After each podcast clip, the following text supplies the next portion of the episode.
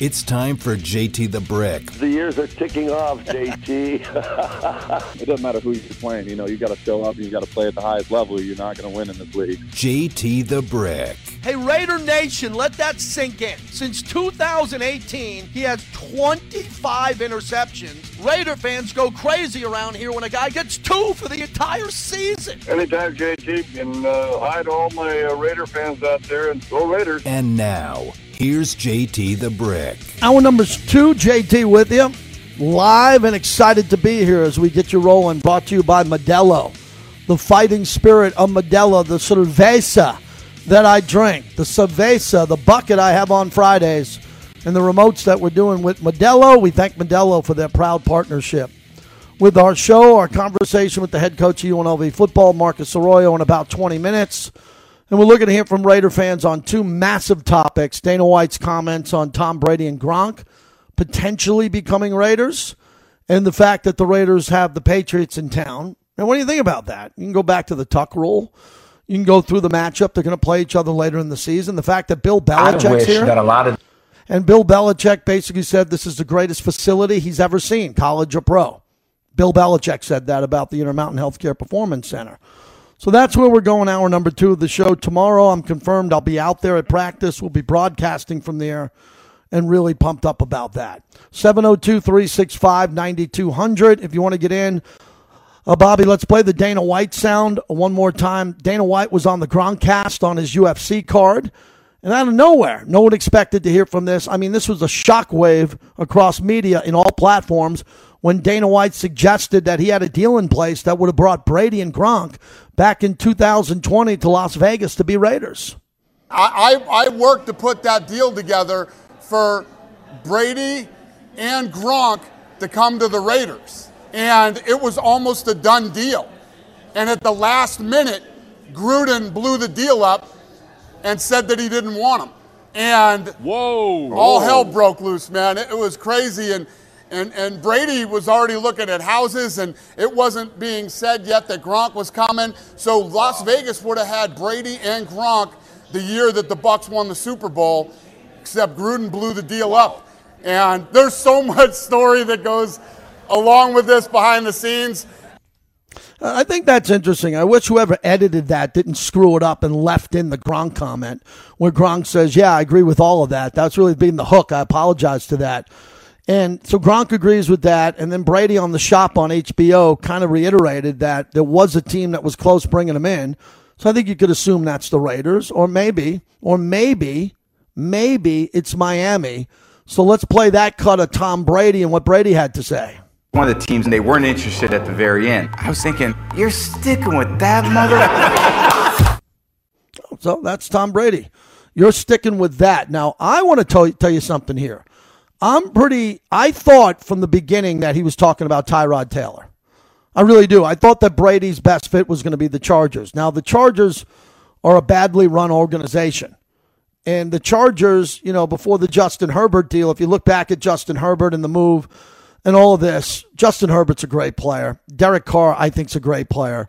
But Brady could have came to California. It was going to be either the Niners and the Niners, you know, with Garoppolo. That just didn't make as much sense to me. But I always thought the Chargers and the Rams, this is before Matthew Stafford, if you remember. Brady playing at the brand new SoFi Stadium would have been interesting. So when Brady made that comment initially, I thought he was talking about Tyrod Taylor. And I said that on this show and my other show, I did. But now I think you could tie the knot that says that he was just exaggerating and he was taking a shot at Derek Carr. And I don't think Derek thinks that's a big deal. I mean, Derek's a man's man. He's not worried about that stuff. And Brady's a guy who plays to the cameras, and Brady changes his opinion from time to time. But Tom Brady is two different guys. Do we all get this, everybody? Tom Brady's two different guys. The guy, the Tom Brady, the TB12, the guy in the documentary, and then the Tom Brady that's letting the Dolphins tamper with him and the Tom Brady who's involved in Deflategate, and the Tom Brady who's involved with maybe going to the Raiders. So he's got two different personas there, and we're starting to realize that more and more. Uh, good topics to talk about today. Jump on the phone, 702 365 9200. Let's begin this hour and get out to Anthony. He's in Minnesota listening on the Ra- Raiders mobile app. What's happening? Hey, thank you, JT. Actually, driving up the East Coast right now, but hey, I appreciate your show. I got a few thoughts. you know, that comment you just made about Brady, I was thinking that before you played that sound clip that you were talking about Carr the whole time. I know Carr's mentioned about talking with Brady and being friendly, but I'm a little old school, and maybe this goes against the grain of most fans. I'm a diehard Raider fan, but I, I, I live and die. At first, it was Gruden and Carr. Now Gruden's gone, and we've got you know a new coach, so I'm loving it all that. But I like to win with our players. I do go back to that tuck rule. That that tuck rule. I was at a party in Fremont, California. 50 of my friends there. That play lit up with Woodson getting the ball, the strip sack, and I'm like, yeah. And next thing you know, that whole thing happened. Now, I'm telling you, the most respect for Brady, the GOAT. And this is me saying that. But I don't want to have it be like the Warriors where all of a sudden, if we win or whatever it is, we say, oh, we couldn't win without him. I don't ever want to live that down. And so anyway, but getting on, you know, back on subject here, it kind of also about the, about the um, O-line. I'm at a point where I have no problem with the coaching doing it. I have a lot of trust, but I'm nervous as a fan who knows nothing really. But I feel like can't we get this line solidified and get them playing a little bit together to gel? My worry is okay, we're going to go. It seems like until we hear these practices and the next game, obviously, that we're going to go into the first week or two with being okay that we still take off some of the rust, so to speak. And as a layman, as a fan, I'm worried about that. Can we not get these people put, put in a certain position where we're going to go with them? But hey, what do I know? So that's my biggest fear is kind of you know, tiptoeing through the first game or two and tripping over ourselves a little bit. Maybe you can talk about that. Thank you. Well, I think that's a really important point. I think that's where we're at. You know, the fact that Josh McDaniels has all these different looks up front, that's out of a necessity. Josh McDaniels isn't going into all these games going, hey, move Dylan Parham from center to right guard to left guard, move him around, move Eluemunor from left tackle to right tackle because he's just looking to have fun. He's doing it out of necessity. And the practices here are going to tell you everything. So hopefully tomorrow when I come off the field and you know some of the insiders come on with us, whatever we're going to do, we'll be able to chart and say, well, who went up against the ones of the Patriots? And then after Tuesday and Wednesday, we come out of that and say, well, this is what it looks like. This is what the starting offensive line could look like more than ever. And then remember, some of those guys are still going to have to play. You got to have bodies out there against the Patriots. You got Allegiant Stadium almost sold out for a preseason game. You're going to have to put a product out on the field, so the offensive linemen are going to play, other than Kolton Miller. And then after that game, so everybody follow me here on your phones unless you're driving. If you take a look at your calendar here and you get to this in August, they're going to play on Friday night, August 26th. And then the Raiders don't play till September 11th. So that is a long time from the evening from the evening of August 26th. So start on the 27th and then count all those days, you know, 12 plus days, they don't have to play. So every day they're going to be practicing. They're going to be practicing with their starting offensive line against Khalil Mack and Joey Bosa. How, how much time do you need? I mean, look, you'd like the guys to be playing three or four years together, but as Raider Mort, the legendary, iconic Raider fan, tells me, Gene Upshaw and Art Shell ain't walking through that door. Jim Otto ain't walking through that door. You, you got to go with these guys. And I, I've been around 24 years with the teams. As coaches, they come and go. They bring in their guys. And Dave Ziegler and Josh McDaniels are kind of looking at the guys that are already here, signing the All Stars to extensions Matt Crosby, Hunter Renfrow, Derek Carr, going with the guys they like a lot. It looks like they love Nate Hobbs, right? Nate Hobbs is a hell of a player. I don't know what they think of Trayvon Mullen. No idea. I mean, if, if he doesn't get out of the tub and he doesn't play more, he's not going to be here. He knows that, so that should give Trayvon Mullen the ability to play well. Johnathan Abram, everything he's done right, everything. So uh, maybe Johnathan Abram is winning it over or not. I think we could all assume Dave and Josh like Tre'von Moehrig in center field. Seems to be a really good young free safety. And we know Chandler Jones they brought in and Maxx Crosby they extended. And they brought in Bilal Nichols. So there are a lot of guys here. Perryman was already here. He was a Pro Bowler. Why get rid of him? But Josh Jacobs, they didn't pick up his fifth year option. Hello?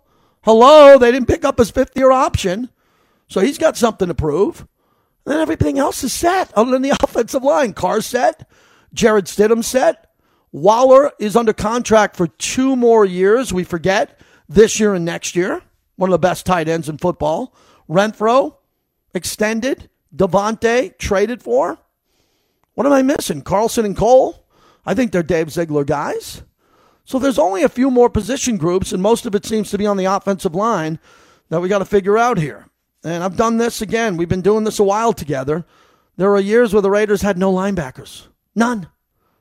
N- uh, none that was going to even uh, continue to compete for a Pro Bowl. But they brought out the same linebackers every year, and I was like, what are you doing?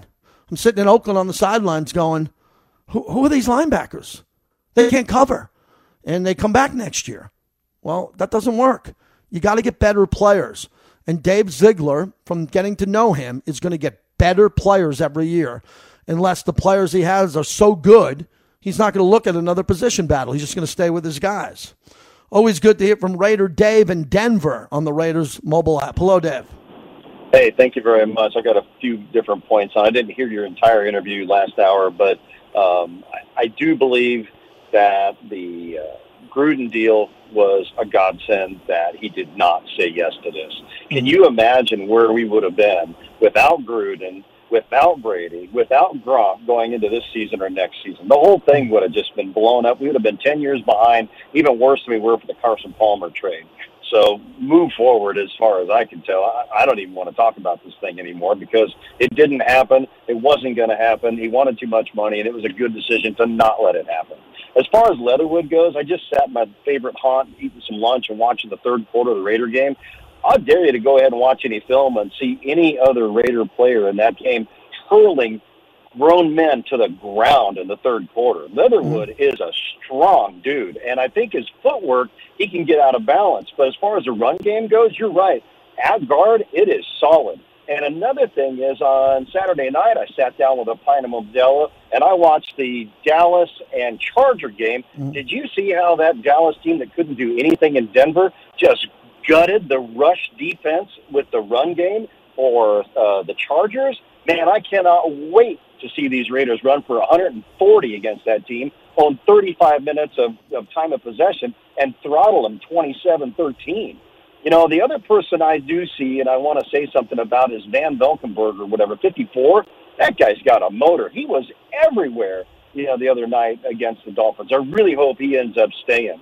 But you're right about a lot of these things, and I appreciate you coming on and saying what you say and being as vocal as you can about it because it makes a difference here in Raider Nation the way we look at these things. Yeah, thank you. And Bauer played great. I know, Dave, thanks for the call you called in on the post game show. You know, one of the things that I do is on Sunday when I finish the post game show, and I'm doing the post game show this year mostly solo. Eric's got some TV is my Sunday Raider postgame show is kind of my Raider Monday show. What are the fans saying Sunday who watch the game, who are calling in and passionate right after the game for about an hour? And I get a really good feel about what I'm going to talk about on Monday. And then I do that Sirius XM show, and it's more of a national show. But if a Raider fan or two calls in, you get a good vibe on what they're thinking about. And I think most Raider fans are in a pretty good spot here. That Dana White story broke out of nowhere. So that story popped out of nowhere, and everybody's like, whoa, what would have happened? For me as a broadcaster, for me as a broadcaster and a radio host, if I had any chance to work alongside Tom Brady for a year or two, would it have been unique? Yeah. It'd be damn interesting to say that. But Derek Carr, you know, I hosted the Derek Carr show in 2016 when he won 12 games. And I think I built something good with Derek here. It's not perfect. It's not perfect with everyone with Derek, but we're all trying to see him win and everybody believes he can win.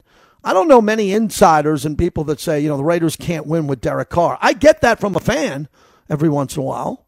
Yeah, I'll be having a, a beer at the Black Hole or, uh, you know, a tailgate party, and someone will tell me, you know, I don't think we can win with Derek. You know, I don't think we can win a Super Bowl with him. And I go, well, you know, that's your opinion. I disagree. I think that Derek's good enough to throw for 4,500 yards. Rich Gannon said on the broadcast 5,000 yards if he had that protection and then win a playoff game. He's led the Raiders to the playoffs twice. The year he broke his ankle and last year.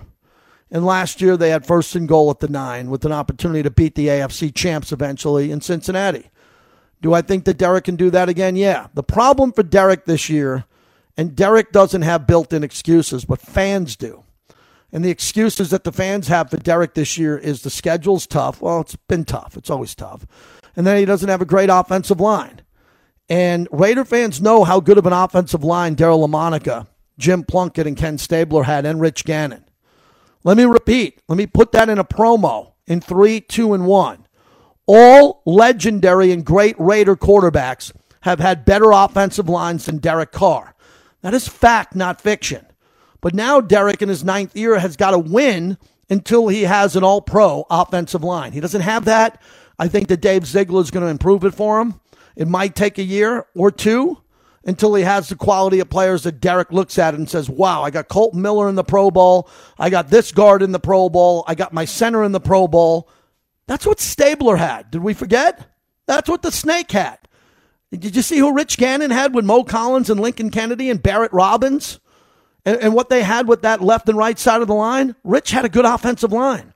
Derek has not. He's had some okay offensive linemen, but they haven't been great. And this year, I don't think it's going to be great other than Kolton Miller. And hopefully, one or two of these guys surprise us. 702 365 9200. Man, I feel like I've done like a four hour show.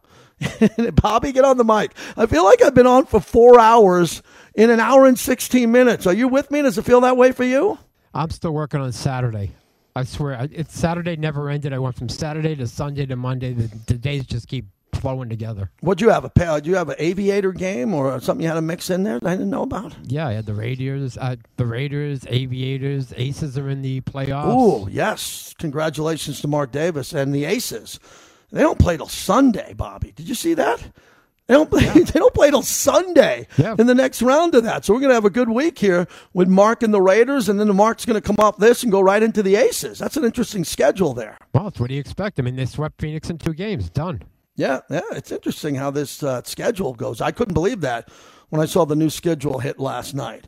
All right, 702 365 9200. We'd like to hear from you on Dana White's comments and Alex Leatherwood. Simplifying it, making it simplified down the funnel in the portal. Dana White's comments on getting Tom Brady here with Gronk or what to do with Alex Leatherwood. I say just move him to right guard, pat him on the back, and say, This is your position, get after it. We'll get another right tackle. Or do you have to have them ready to play right tackle in case you can't get the offensive lineman through waivers and cut down? Don't know, but I know Dave Ziegler's the guy to handle it. 702 365 9200. Also, my conversation with Marcus Arroyo, head coach of UNLV. Really cool and loyal of him to come on over to Virgin Hotels and sit down with me. He's got one of the coolest coaching trees you could have. His coaching tree is rock solid. We'll get to that coming up as we're brought to you by Resorts World where, man, they had a lot of rock and roll there this weekend. Eight Cigar Lounge, Carver Steak. Head on out to Resorts World and see the vision of Scott Sibella.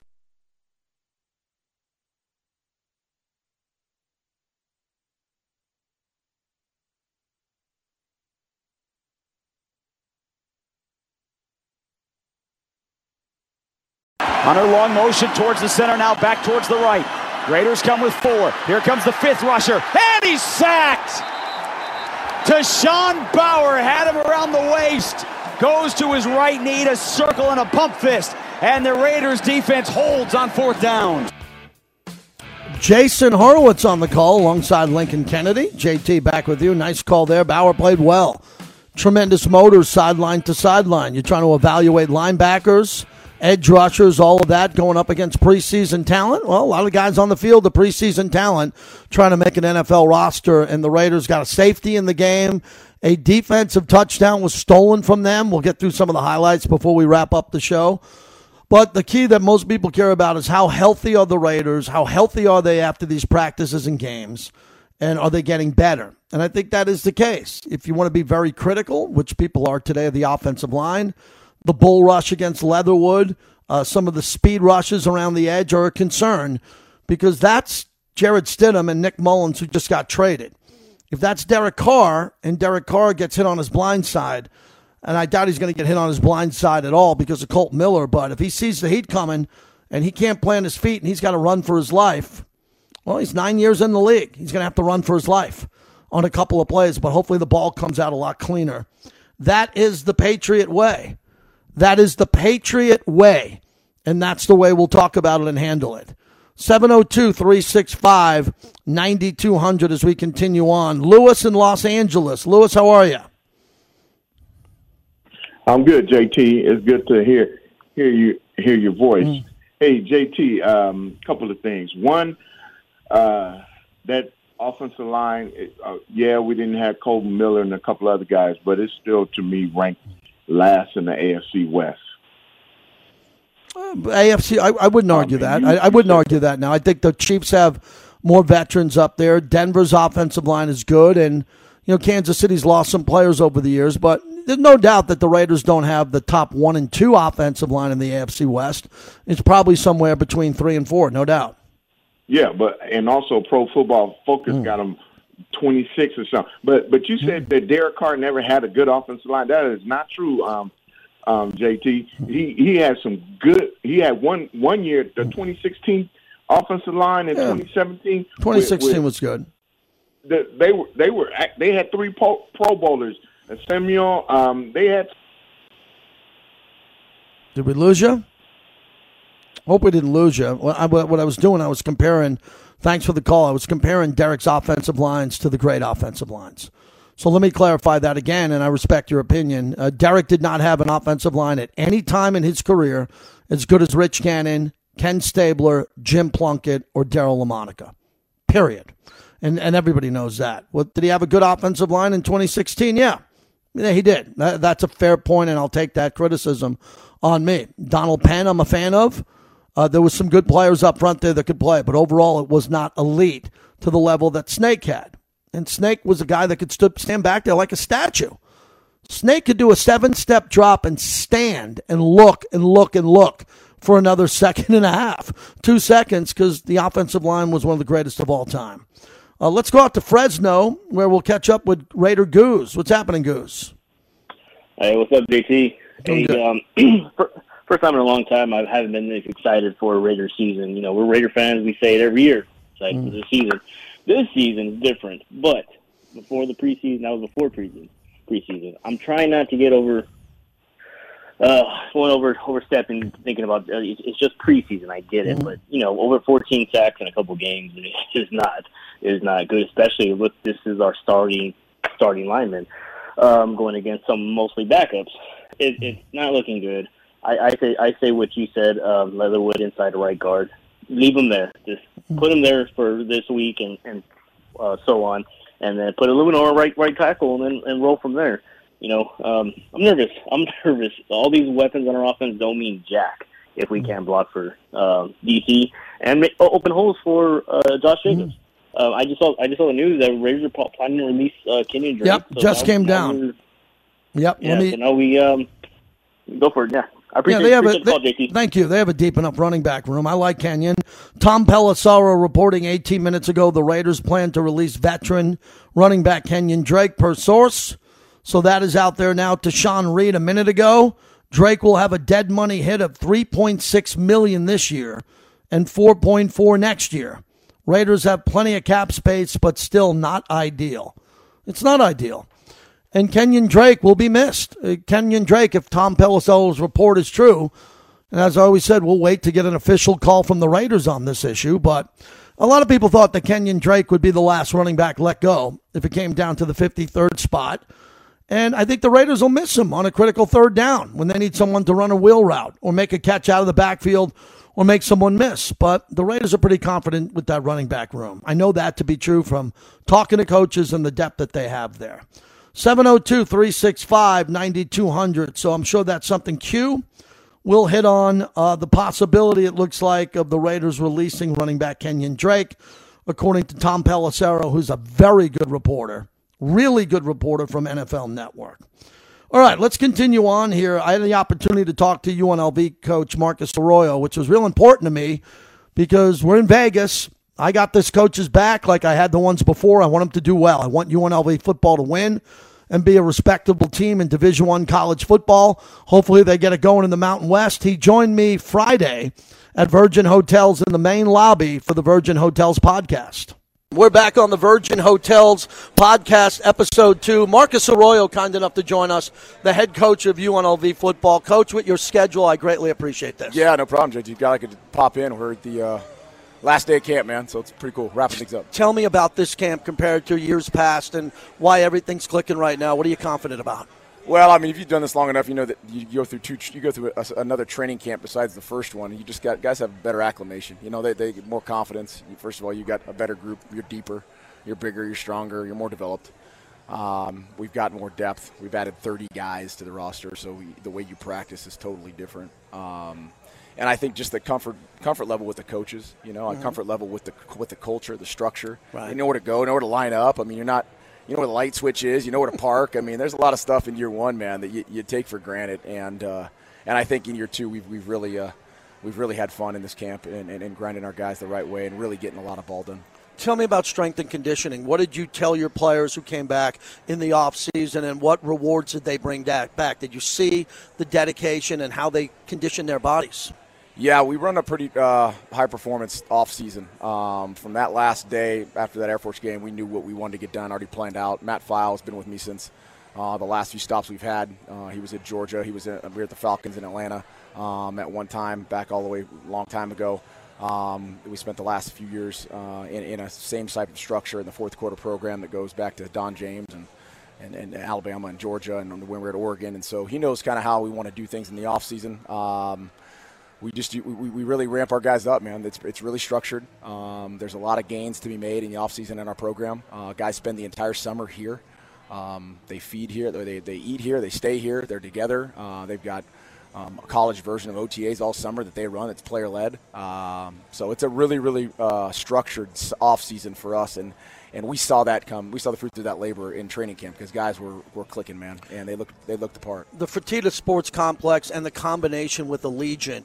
Now that you get on the road and recruit and you talk to players, has it hit them all? I mean, was it a story in the beginning that you really had to sell, and now when you go and sit down with players and future players who are going to play for the Rebels here, what is what are those conversations like?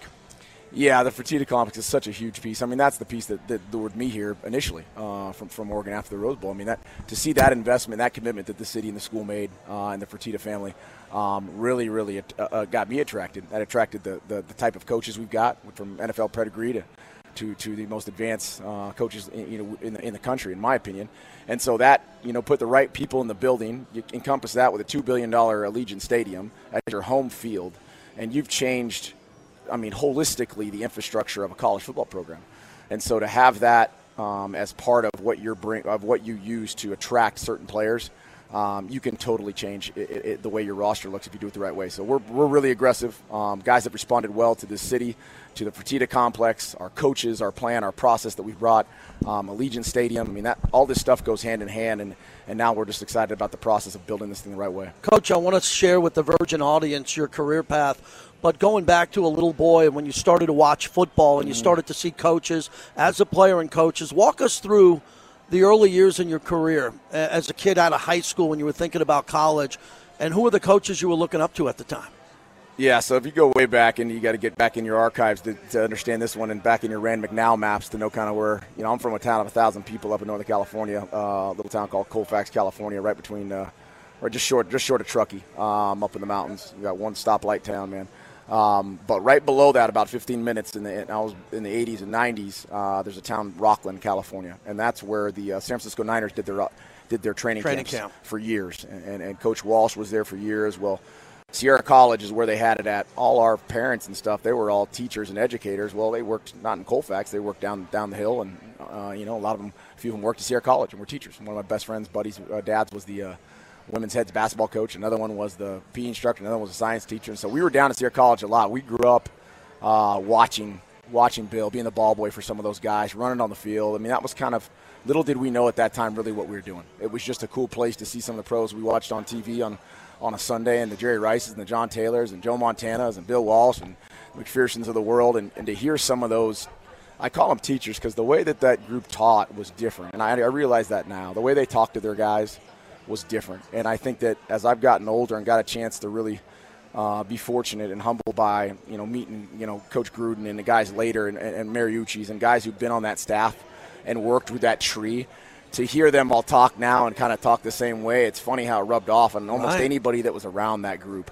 Um, and so there's such an appreciation for having grown up there and just have been around it. And then that moved forward, you know, through the years of coaching and playing. Played for an NFL guy in college and had some of the same nomenclature and terms and and then that moved on to you know Coach Tedford and and, and, and the Oregon crew tree with with Cutter and Peterson, and then it went on to you know another tree of Don James and, and his crew at Washington and some of those guys, and to filtered off that went on to be Sabans and Gary Pinkels, and and so I mean I'm no different than probably a lot of guys who've done this since you know for 20 years since you're you know 22 years old right when you got into it, and I had a, a really fortunate opportunity to meet all those people at a certain time when uh, I could get into the business and be a fly on the wall in a ton of places and travel a lot and go see those guys and learn and try to articulate the best I could uh, uh, what exactly they were getting done and what I want to do. So it sounds like, Coach, you've taken a lot from all these coaches, but it goes to Bill Walsh and Don James. When you sit there and you put together a game plan or you're sitting down in a private moment, or one of those coaches always in your ear? Is there a notebook or something that you look back on when you're trying to prepare for a specific opponent? You say, wow, that's the coach who would have given me this advice on this day. I, I think that's probably all of us. You know, Yeah. you spend so much time, and you spend, I mean, it's nauseating. People, you spend 16, 17 hours a day working under under the, at the same at the same thing over and over and over for seven days a week. I mean, you get called crazy. We are. I mean, you learn to kind of talk to yourself in the same ways you heard talked over and over and over in every situation. It's it's it's really Groundhog Day for, for coaches in all the ways. It's the same calendar every year, over and over. It's the same situations in football. It's the same positions. It's and so yeah, I mean, I, I catch myself a ton whether I'm saying something about you know from Jeff Tedford the quarterbacks, or I'm saying something from from Coach Walsh's books that you see everyone talking about, you know, and you got to behave like champions before you're champions. And I'm telling this team that all the time, and it's written on the walls in that in that building, you know, and um, it does echo a lot. I think no, I'm no different than anybody else, man. When you grow up and you're that you're that infatuated and you're that uh, moved by the way certain people do things, I think that you have, you, you, you in, inadvertently and unsub, you know, unconsciously start to take on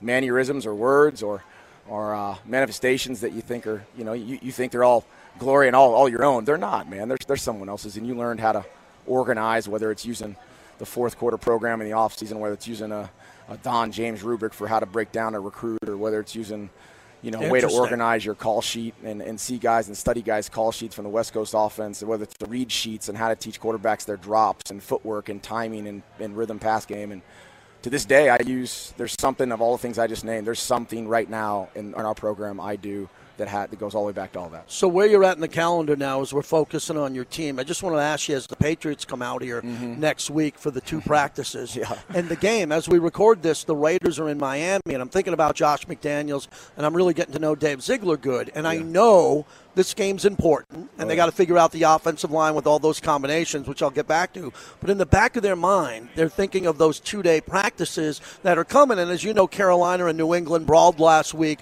Oh, yeah. What is that now where the practices almost mean more in the NFL than the game when the starters aren't going to play. How you get that much out of those two days? Yeah, I mean those are those are huge, man. I know there's there's a couple different I know you know probably conversations in that in the in Yeah. Josh and going back with with Bill. I mean I was fortunate to be around those guys uh, for a couple different sessions in off season and, and visit those guys, Josh and Dave and, and Coach Belichick when. Um, New England came to San Jose, came out to the West Coast for a swing back-to-back years when I was a coach in San Jose. They'd stay with us, and uh, Coach Tomey and Coach Belichick were really close. They stayed out there, and I got to be a fly on the wall for years. So I saw those guys articulate things and coach. That was pretty special. So I know those two teams for two days is going to be really pivotal. I think they're going to get a ton of stuff done. Um, the roster change they have to make right now is so crucial, especially right now in these next coming weeks, to be able to evaluate those guys down the roster, uh, inside and out, and to be able to get the exact lineups they want. Um, is something special, man. It's something to be, I, I, I love seeing it. Um, when I had a chance to be around it, it was it was amazing, man. To see those guys articulate the roster at such a finite um, perspective is, is pretty special, man. And I know those two days that these guys are going to get together are huge, especially right now because it's going to get it gets real slim real fast. Uh, you were talking about the grinder, and I want to go back to your personal life. I met your lovely wife at the Southern Nevada Sports Hall of Fame, and uh, you have a grounded, great personal life. How do you balance this all with this insane schedule where we are on the calendar and getting ready to start the season? Yeah, I mean, I'm, I'm really fortunate to have a really good home life and a good and a good foundation at home um, with my family. I mean, they've been they've been there since the jump. They've seen it. We've we've traveled all over the country. We've been at every level. Um, they understand this is the, life we live, and I think that uh, the, the older I've got, the better I've got at ba- that balance. I think I, I'd be, I'll be honest and with like probably many, and I I didn't do a good job early on because it's just really hard, and you're young and you're so passionate and you're burning the 16, 17, 18 hour days and grinding away on film until you realize you're, you know, it's three in the morning. You probably should take a nap. Um, so uh, I think that just having uh, having that perspective, um, you know, we've had some things happen that we're really fortunate that are different than many in, in our life with our with, with some kids and home life that made me uh, open my eyes to taking some more time, and I think that that's uh, that's been really good. Um, it's been unfortunate in some in some cases, but I think good for us overall. But uh, like many, it's, it's, a tough profession. It's very vagabond. It's military life, Yeah. and, and having a good a good solid uh, foundation helps a, a really vital thing for us. Last two. First, what does Yeah. this property mean? You pop over here from time to time. It's not too far Yeah. from campus. You have friends. You have people in town and family. You got to take them to a dinner. You got to take them out there, show them some entertainment. What do you like about Virgin Yeah, Hotels? man, I was fired up when they got here. I mean, I, I met Boz, I met I met uh, a couple guys that work here, Gary Scott. I you know, one Yeah. steakhouse is awesome. JOD. um, JOD's fantastic, man. I mean, this is this is legit. We use it for recruiting. It's across the way. It's a big deal for us. We got a ton of recruits that stay here. Our families stay here. Uh, they Wow. did just an incredible job of uh, integrating the city and, and being something that's fresh and new and vibrant. Um, and so we jumped right on it when we first when they first got here. I walked in and basically started trying to meet anybody I could to say if we could uh, if we could start a relationship. And, and they've been fantastic to us. They, they're one of our core sponsors for our camp. Um, actually, our football camp, which was the last two years, has been unbelievable. Last year was one of the largest on the West Coast. So um, they're a great relationship we've got, and we'll continue to use. Coach, last one, your message to the fan base here, even the non Rebel fans who are jumping in right now. What are your expectations with that beautiful stadium, the great student athletes that you have, and what you can do to get the fans involved? Yeah, I mean, obviously we've got to put out a good product, but I think uh, at the end of the day, if you've got any interest in, in, in local and, and, and community uh, uh, programs, I mean, our program right now is is, is as exciting for us and internally as, as it's ever been, in my opinion. I think we're, we're really excited about this second second training camp, what we've built, who we've got coming, the process we've made. Um, being part of this city at this time for me is really special, man. It, it fires me up, man. This place is, I, I can't believe how fired up we are to be here, and, and, and, and I know our kids are fired up to play at Allegiant. Um, any opportunity, guys, get out to come see us. We got a bunch of afternoon games, which is really cool. Yeah. Um, and so I think you know get, getting to a place in the Mountain West where this place is packed and Allegiant, and it's it's one of the toughest places to play. It'd be really fun. Thanks for doing this, Coach. Means a lot. it. Appreciate it. it. Thank you. All right, there's Marcus Arroyo, head coach of UNLV football. I would greatly appreciate it, and I think he would too if he showed up for these games at Allegiant Stadium. And they got a game coming up this Saturday. And you know the Raiders are playing on Friday, and it's a great opportunity for kids in town to go see quality football, Division One football, get the Allegiant Stadium experience, and back Rebel football. So we hope the best for Coach Arroyo. He's worked really hard. They brought in better players. I think with the stadium and the practice facility, they're on the right track. And his coaching tree from Bill Walsh, Bill Walsh to Don James to John Gruden to all the coaches that he worked with, the Patriots when he was an assistant there, a graduate assistant, whatever the title was at that time. That's a great coaching tree. Marcus Arroyo, then he's the offensive coordinator for Justin Herbert at Oregon. He's had a hell of a run, and he took this job, and this job needed work, just like the coach before him and the coach before that one. It needs work. But now with name, image, and likeness, and an opportunity to possibly get better players and be able to get them some money with name, image, and likeness and give them the Vegas experience, maybe they start to turn the corner now. I really hope so. Reggie in North Las Vegas says the Patriots are in town, and I know that because one of their beat writers is listening to us right now as he's coming to lunch with me.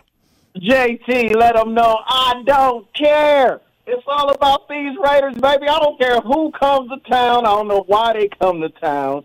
We got to learn to just get down, period. I don't care who they are. And right now, with this stuff going on with our O line, at the beginning of the year, January, somewhere in January, I called in and I said, no matter what happens, we have to address this O line so the line could be just as uh, formidable as our defense. And we ain't there, and it's, it, it makes me nervous. But I know this: the coaching, the leadership, all of them, they know more than I do.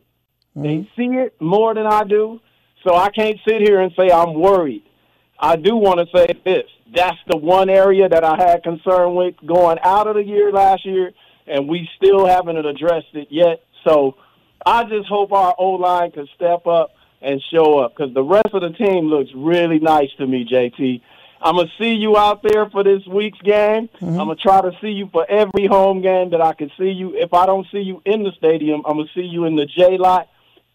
Raider Nation, stand up, show up, and matter of fact, let's show up and, and support the UNLV Rebels. That's a team that I want to support. I'll be at some of those games as well. JT, I can't wait to see you in person, man. Let Bobby know. I know he's doing a good job. I appreciate the both of y'all. Thank you. Yeah, this is going to be a fun. This is going to be a fun Friday night. I'll be down on the field during the game. I'm excited about what I'll see and what I'll be doing with the alumni. Uh, so if you get there for halftime, well, I know you'll be there for halftime, but get there early. See Eric Allen and I at the Torch.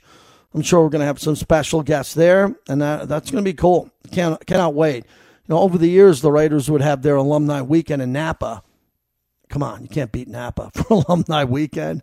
We'd be going to these insane, I'm talking amazing vineyards and have wine and unbelievable food, and all the alumni are there, and they'd have dancing and music. And now they have it in Vegas, and they have training camp here in Vegas. If you spent that much money on a training facility and you have that much juice in this town with restaurants and all that, they do it here. Which I miss Napa. My wife and I will have to go to Napa on our own, but great memories there, and we're making good memories here in Vegas. Dino in Rochester, how you been, my friend? What's going on, Dino? Good, JT. How are you today? Doing well, thanks.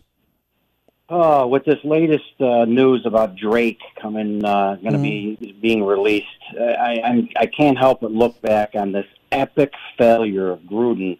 This the decisions this guy made are going to haunt this team for a while, and I'm glad they got a professional unit in there now with these guys running the te- running the team, because the depths of what his moves were were just awful. If I could go over a few of them, just a few.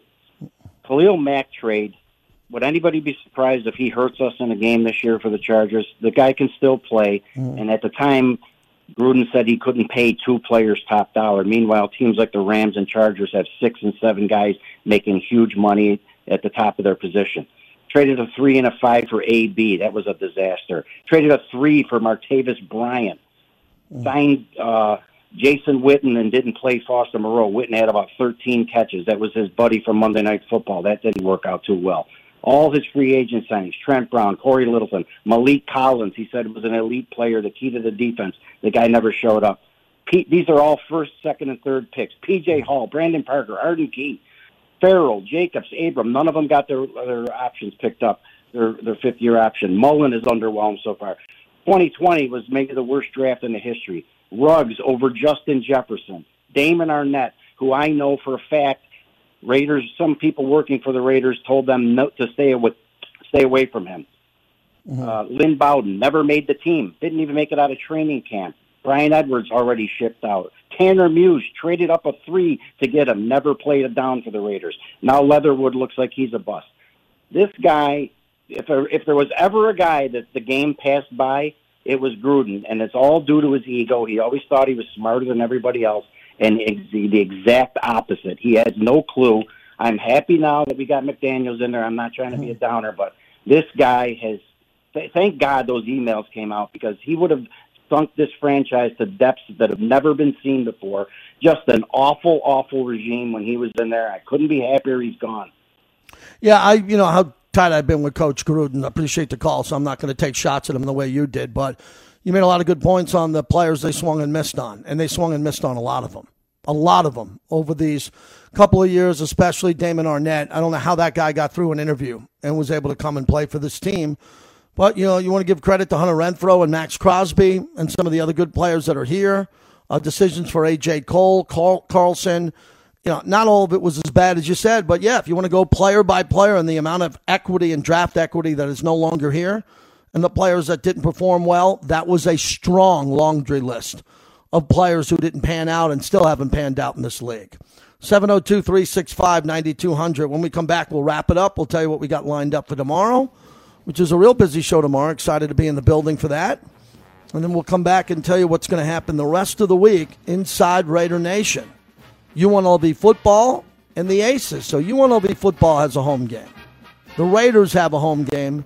The Aces have a home game. And we'll wait for the Golden Knights. JT right here on Sam and Ash. That's why I'm on the radio because Sam and Ash injury law. They put me here because you deserve what's right.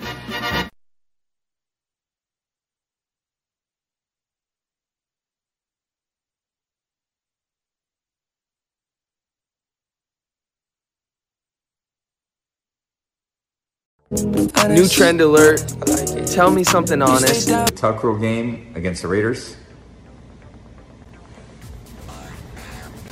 Might have been a fumble. Tom Brady on the tuck rule might have been a fumble. I'm starting to get a good feel for Tom Brady. Was he interested in the Raiders? Was he interested in Miami? One thing we know about Tom Brady is he wanted to get out of New England. Wanted to get out of New England after winning six Super Bowls. He won a seventh with Tampa Bay, which he was already the greatest quarterback of all time with six. Going to Tampa Bay, and he could have went to Las Vegas, according to Dana White and Gronk. He wouldn't have won that Super Bowl with the Raiders that year. That's my opinion. Raiders weren't as good as Tampa Bay, both on the offensive line and the entire defense. But what could have happened if Brady stayed the entire time? If he played in 2000, uh, 2020, 2021, and the Raiders had him again for this year? Uh, It didn't happen, so we can put this behind us. Big topic nationally, more so than Raider Nation radio, I'll tell you that. It's a big Tom Brady topic around the country today, but I think Raider fans are kind of more focused in Leatherwood, the offensive line rotations, the Patriots being in town, and I completely understand that. Baker Mayfield will be the starter for Carolina. That was easy to predict when it happened. He's a good quarterback. He gives Carolina, I think, a better chance to win. And the rest of the news out there Chargers didn't look great in the preseason, and Denver hasn't looked great in the preseason. Raiders of 3 and 0 in the preseason has had some pretty good, yeah, they've had good spots. They've had really good spots in the preseason. And it looks like Mitchell Trubisky is close to losing his job to Kenny Pickett. I don't know. Trubisky has played okay, 108.5. I, I look at Pickett. Pickett, last game, 19 of 22 for 171 yards, 138.6 rating. That's a real quarterback controversy. Raiders traded Nick Mullens, and it looks like, according to Tom Pelissero, they're going to release Kenyon Drake. A Q will have more of an update on that and more breaking news as he always does. I'll see you tomorrow from the Raider facility. Thanks to Bobby for the show, Miles Simmons, and the head coach of UNLV, Marcus Arroyo. Have a great rest of the day, everybody. Fever!